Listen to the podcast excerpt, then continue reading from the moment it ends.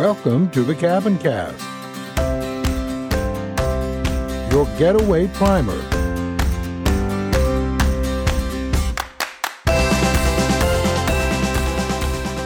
Hello. Hey Erik, how's it going? Good. Welcome back.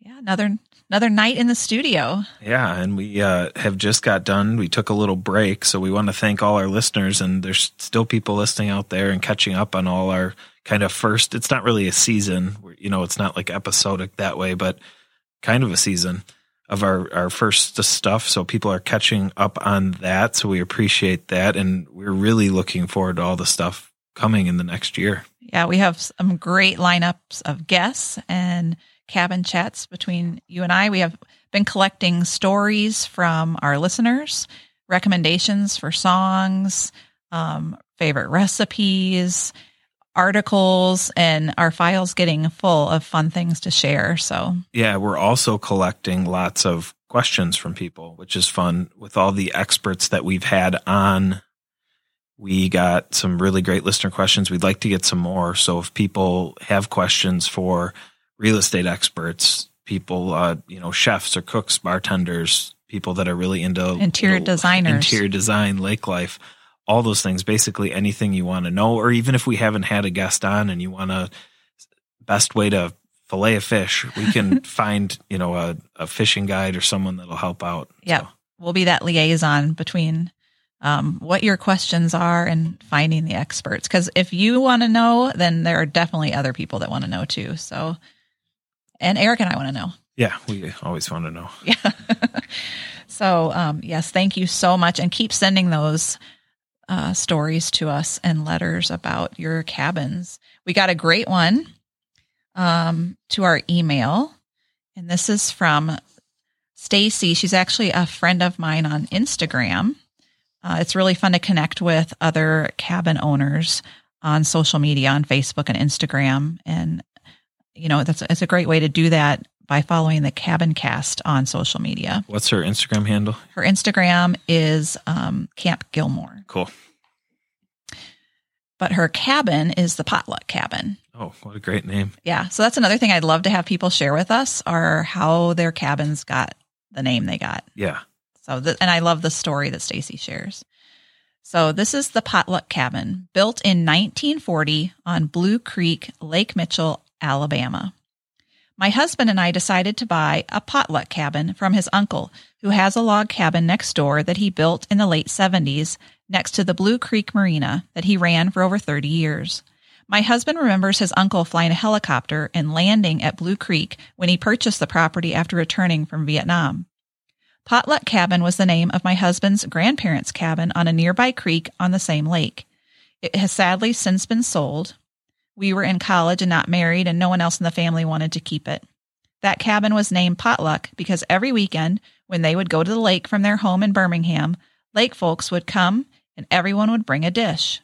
There was a scrapbook kept from all those years at the original potluck of all the guests. Really cool black and white pictures of everyone skiing and swimming and having a great time. When my husband's uncle purchased the property next door, he affectionately named it Potluck after the cabin that he grew up going to every weekend. The cabin is about 1,500 square feet, all original pine floors, walls, and ceilings. It was added on to in the 1960s, still with pine floors, walls, and ceilings, and has a concrete block basement underneath. The owners had the property in their family since the 1940s, and it was originally a weekend fishing cabin. They both lived there full time at one point. Owner loves plants. He is still on the lake and built a new, bigger house and planted beautiful trees everywhere. My husband remembers playing over there as a child and that they had pet ducks and some pet turtles that they kept in the house. The story goes that the owner left out for Woodstock in his Volkswagen van in 1969 but didn't make it all the way to New York because one of his turtles got sick. there is a cool old greenhouse type window on the bottom level where I think some of the turtles may have lived. There is a pier and a boathouse on the property, and during COVID, my husband, my son, and some other workers built a boat lift and a porch and a tiki bar on the top of the boathouse. I think we're going to go visit Stacy. Yeah, that sounds good. They also built an arched bridge going to the top porch that is super cool. I painted the cabinets and moved in some furniture and rugs from our home and made it cozy. I found a lot of stuff on Facebook Marketplace, and Eddie's uncle brought us lots of old wooden water skis. I'm so excited that our boys have a chance to spend some time at the lake that their great grandfather started coming to in the 1960s, along with their grandparents that actually met in the 60s at a party on the lake when they were a part of the ski club there. The little cabin needs lots of TLC, but I have a vision and I'm very excited to have such a special getaway. And Wow. yeah, and you can see how great her vision is. She has such fun, campy style. Um, if you follow her on Instagram, so Oh, yeah, we'll I'll check that yeah, out. we'll sure. put a link in for you guys can give Stacy a follow. And just the perfect kind of story that we love to hear because that gave me uh some fun ideas. Like bring some potlucks along, yeah, or travel with your turtle. right? Yeah, keep keep the turtles, and a turtle veteran vet in case it goes south. right? Yeah, yeah. And I can't wait to see more of the tiki bar and the boathouse. Yeah, that sounds like an awesome place. yeah. So thanks for sharing that, Stacy. That's so awesome. Well, we had another listener write in, and one of the things we've loved has been hearing people about making the cabin cast part of their tradition now when they head to their getaway. And Michael wrote in, Here's a musical number that I listen to every time I go up north. It's all about going north and how a getaway lets you find yourself. So this is Going North by Missy Higgins. She's an Australian singer songwriter that has enjoyed phenomenal success with her irresistible melodies and arrow through the heart lyrics delivered by a striking voice that clearly means it. Going North. So goodbye for a while. I'm off to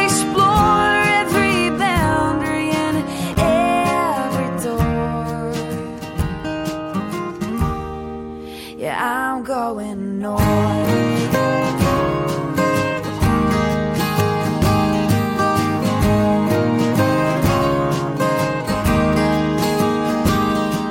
And I wanna know where children would go if they never learned to be cool. I like that. Yeah, great, great melody. And, you know, it, you wonder if things are opposite in Australia. Like going north is really like going south to Florida. Maybe. Well, you know what? We'll have to um, ask one of our Australian followers. Yeah, we'll check. I actually studied abroad in Australia and lived there for five months, but I never heard of like going north as a as like a thing, like it is kind of here. Right. Or maybe she came and visited America and fell in love with going that. north. Yeah. yeah, awesome. So if any Australians are out there, we'd love to know if going north is a thing Right. in Australia. And I love that he sent that song in. Yeah, thank you, Michael, for that recommendation. And that actually brought to mind a brand new song by a there's a comedian named Charlie Berens that's on Facebook a lot and does a lot of takes. I think the Manitowoc Minute is his kind of main deal, but he's really, really doing some hilarious things online. And he collaborated with one of my favorite bands. They're from Stevens Point called Horseshoes and Hand Grenades. Their, I think, lead singer or one of their lead singers, Adam Greuel, started a little kind of duet duo called Berens and Greuel. And they just came out with a new album, kind of comedy bluegrass album called Unthawed that's been doing really well on not only the comedy charts, I think at one point it might have been number one or in the top 10 for sure, but it was also right up there in the bluegrass albums chart. And they have a song on that album called Going Up North. Well, I'm going up north, cause life's too short for this Midwest American dream. I'm telling you, they're selling you my whole damn life. Well, it ain't everything it seems. So I call up my wife, says we're leaving tonight. We grab the food kids, poles, and all. Cause we're going up north, this life's too short. Oh, and don't forget the alcohol. Well, I'm going up north. Well, I'm going up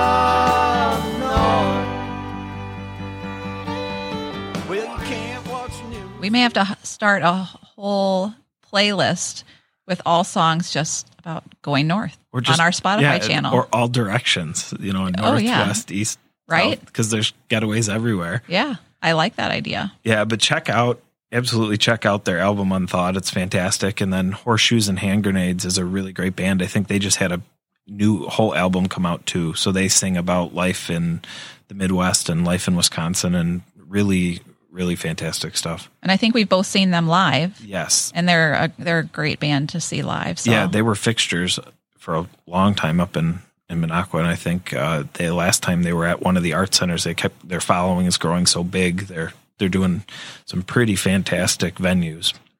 So it'll be exciting when we can start um, going to concerts again. Yeah, be excited Yeah, I think hear they're. them. I've been seeing some of them are booking for the end of summer now, with uh, hopefully things opening up. Yeah, that'd be great. And now a word from our sponsor. The Great Pyramid of Giza, Colossus of Rhodes, the Hanging Gardens of Babylon, and Roughing It in Style. All of these equal in history and magnitude, but only one you can visit now.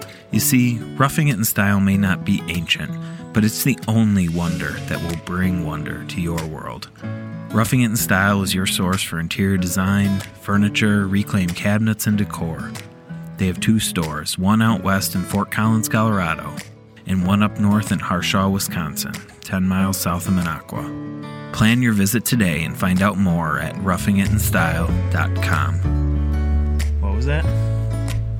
The pyramid's still around? Why didn't anyone tell me?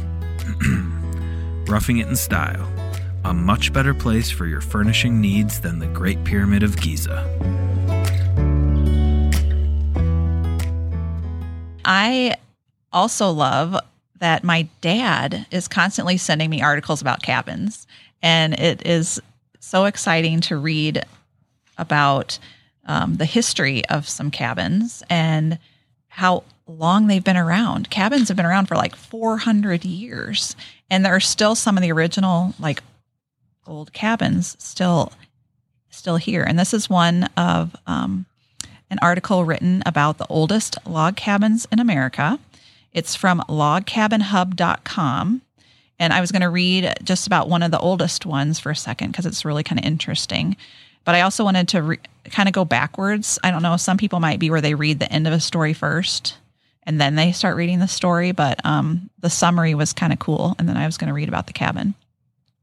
You may notice a common theme running throughout all of America's oldest log cabins. They were all extremely well crafted and made from hard wood such as oak and walnut. The majority of them are made from hewn logs, and it's thought that this technique helps to make them more weather resistant because most of the sapwood is removed, leaving the solid hardwood, which is much less prone to rotting. For those of us who live in log cabins or want to live in log cabins, it's also testament to how long they can last for us, built and maintained properly.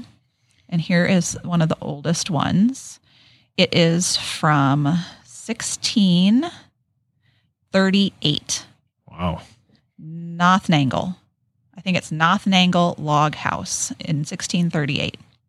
And this article, too, we'll link it in our show notes because um, there's some videos of all the cabins, too, that are really cool to look at. This is the oldest log house in America, set just a few feet away from a busy road in Gibbstown. The one bedroom cabin is thought to have been built by Finnish immigrants. It has an asymmetrical fireplace, which is typical of other Scandinavian cabins built during a similar time. The cabin has stood the test of time because it was built with oak, a hardwood. It originally had a dirt floor, but a sturdier floor was put in in 1730. The cabin was built by a family who will have been relatively well off, judging by the size of it. The average size of a cabin during that time period was 12 by 12 feet. So nowadays that's like a bedroom.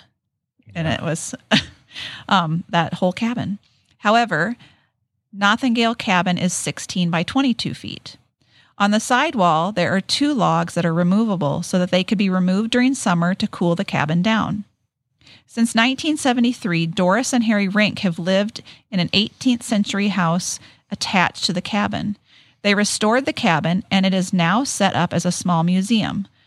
Rink told the Times the person who built this was an artist. The cabin is currently for sale for the first time in almost 50 years for 2.9 million. And this article was written in um, November 27th of 2017. So, um, I'm curious what if anybody bought it and what's happening to it. So this is kind of funny because I've done cabins in the news before, Right. And I just pulled up this article, so I had this ready for our cabin chat. So this article is from the Middletown Press in the real estate section. Built in 1638, why is the nation's oldest log cabin now offered at a 70% discount? Oh my goodness. So the kind of subtitle is How much would you pay to live in reportedly the oldest log cabin in the United States? You definitely wouldn't pay 2.9 million. Wow. We know that for a fact. So this goes on to say this property, which includes the Nothnagel cabin built in 1638, it debuted with that $2.9 million price tag three years ago, but the price was problematic and the home vanished from the market without a new owner. Now it is available for a much more reasonable 875, 875,000. It's for sale now. And uh, longtime owner Doris Rink says it's actually a real bargain at the price it's at now. Interesting. I, I guess it's different for different people, like what price they put on owning history, too. Exactly, exactly. And it's also funny that they live in a modern house that's from, from the 1800s, Right. you know, connected to the property. Yeah. So something with all the I want to watch this video too and get to see more of like the, the inside and what it looks like. Yeah, so we'll we'll absolutely link to that as well. But pretty cool story um, in in South Jersey, and and one of the facts they don't mention in here is actually the the cabin build out that the wealthy family that built it they paid for it with Bitcoin. They paid for it in what? Bitcoin? What is that? Oh, you don't know what Bitcoin is? No. All right, we'll strike that then. what is it? Bitcoin's like a digital currency. Oh, okay. That's all the rage right now with all the I'm I'm I live in the Northwoods. I know nothing. Do I need to start earning Bitcoin by like playing yeah. So if anyone wants to send us any Bitcoin, like, I think the price is currently at like twenty three thousand for a Bitcoin. Oh my goodness. well, I got another article from my dad that told more about the history of cabins because I was just getting more and more fascinated. My cabin was built that I live in was built in 2000 and that seems like a long time ago right now, but really it's not and that the history of cabins goes back so far. Um, and this article was written in 2015 and posted on the historyreader.com uh, written by Judith Flanders. And there's just a few little parts of the article I wanted to read, and then people could go to the link that we'll share in our show notes to read the whole article if they'd like. For the log cabin was first brought to the New World by settlers from Sweden, where it was a traditional housing style. Many settled on the Delaware and around Maryland's Tidewater region, and it is here that the first contemporary references to houses built of logs appear. A court record in 1662 mentions a logged house, and it's spelled L O G E D H O W S. While in 1679, a Dutchman recorded a house in what is now New Jersey built according to the Swedish mode, being nothing else than entirely trees split through the middle and placed in the form of a square upon each other. So it's hard to even think of a time when that would have not been a normal thing to know a house was built that way. yeah. As with much New World housing, log cabins were regarded at the time as temporary and makeshift. They were built by pioneers with little or no cash out of materials readily at hand. The expectation was that as soon as the crops from a first harvest on newly cleared land were sold, the cabins would be demolished and replaced with timber board houses. It was only in the 1840s that the log cabin myth took definitive form. When William Henry Harrison, ran for president in 1840, his opponents mocked his supposedly humble background by sneering that he lived in a log cabin. The canny Harrison embraced the caricature, and his supporters marched with banners and floats depicting log cabins. Daniel Webster, a longtime politician, couched his endorsement of Harrison in the same terms. I was not myself born in a log cabin, but my elder brothers and sisters were in the cabin, which at the close of the Revolutionary War my father erected this humble cabin amid the snowdrifts of New England, and strove by honest labor to acquire the means for giving to his children a better education and elevating them to a higher condition than his own. It's all there the frontier, self sufficiency, the war of independence, social mobility, and of course, the log cabin. Within a year, the symbol had already made an appearance in literature. Natty Bumppo, the hero of James Fenimore Cooper's Leather Stocking Tales, although raised by Delaware Indians, lives in a rough cabin of logs. With this, the log cabin was well on its way to becoming a symbol of the American spirit. Twenty years later, its resonance only increased with the election of Abraham Lincoln, a real log cabin dweller, to the presidency. The log cabin seeped into the everyday life of 20th century suburban domesticity in 1916 when the production of Lincoln logs, children's building blocks in the shape of logs, designed by the son of modernist architect Frank Lloyd Wright, and tins of log cabin maple syrup, named in the 1880s for Lincoln's birthplace, bore a picture of a log cabin at least until the 1960s. And that's the best way I can describe my cabin I live in is it's just like living in real Lincoln logs. And my kids love to play with them. Do your kids play with Lincoln logs? Yes. I mean, they're still cool to this day. And I didn't know that they were designed by Frank Lloyd Wright's son. I didn't know that either. That's really Isn't that cool? really cool fact. Yeah, and since 1916, they've been really popular. Um, and maple syrup log cabin, little tins. That's one of the things I love to collect and have at my cabin. Oh, cool. Yeah. So um, it's fun to hear all the little history and how it plays into today. Yeah, it's funny the motivations that they had. You always picture people back in, you know, centuries ago have like some sort of different motivation, but it's fun to hear that it's like they still care about like how do I provide a better life for my family and what can I do to get that and like Right. the fact of like building their own log cabin as a stepping stone to creating a better life and education and kind of path for their children. Right. And to look at it, you know, during that presidential campaign and as, no, I'm not going to be embarrassed by this. I'm going to embrace this. Just And- own it. Yeah. Yeah, that's kind of like how Yankee Doodle Dandy came along. Is it? But yeah, they it was a a tune I think that the British used to whistle or sing to make fun of the colonials and they embraced it and made it like their rallying cry. Yeah. And it is great to you know just it's like oh yeah, I did have Humboldt background and that's what makes the fact that I'm able to you know, I'm a presidential candidate now and I came from a log home. I think that resonates with people. Right. Yeah. And I love to um, how they talk about when things are built with craftsmanship and good materials that they can last and and maintained well while you live in them, they can last a lifetime. Yeah, and it, and it's interesting because we see a lot of pine logs, big pine tree logs, and that they built them out of hardwood and black walnut. Yeah, and I I think that's a great person to have come on the cabin cast too to interview will be um, a, a cabin expert who knows like how do you maintain what do you need to make sure you're doing Absolutely. so um, people can get us their questions that they would have for a cabin expert Absolutely. we can make sure that those get asked. So we're excited for this next uh, set of episodes that'll be coming out. We have some fun interviews planned, and Really great year ahead. So we're working on some fun stuff, some maybe little uh, events and kind of build ups to the summertime up here, and lots of ideas ahead. So thank you again for listening, and look for our episodes rolling out. continue to share us too with others. Share us on your social media that you're loving this podcast. Share it with your family and your friends um, so that it can continue to grow and we can reach more people from all over the country and all over the world. Thanks so much for listening to this episode of the Cabin Cast. You can find details and more information in the show notes on our website at www.thecabincast.com. Be sure to subscribe wherever you listen so you won't miss a single episode. Follow us on your favorite social media channels. You can find us on Instagram, Facebook, and Twitter at The Cabin Cast. We'd also love to hear from you. We want to hear your getaway and cabin stories.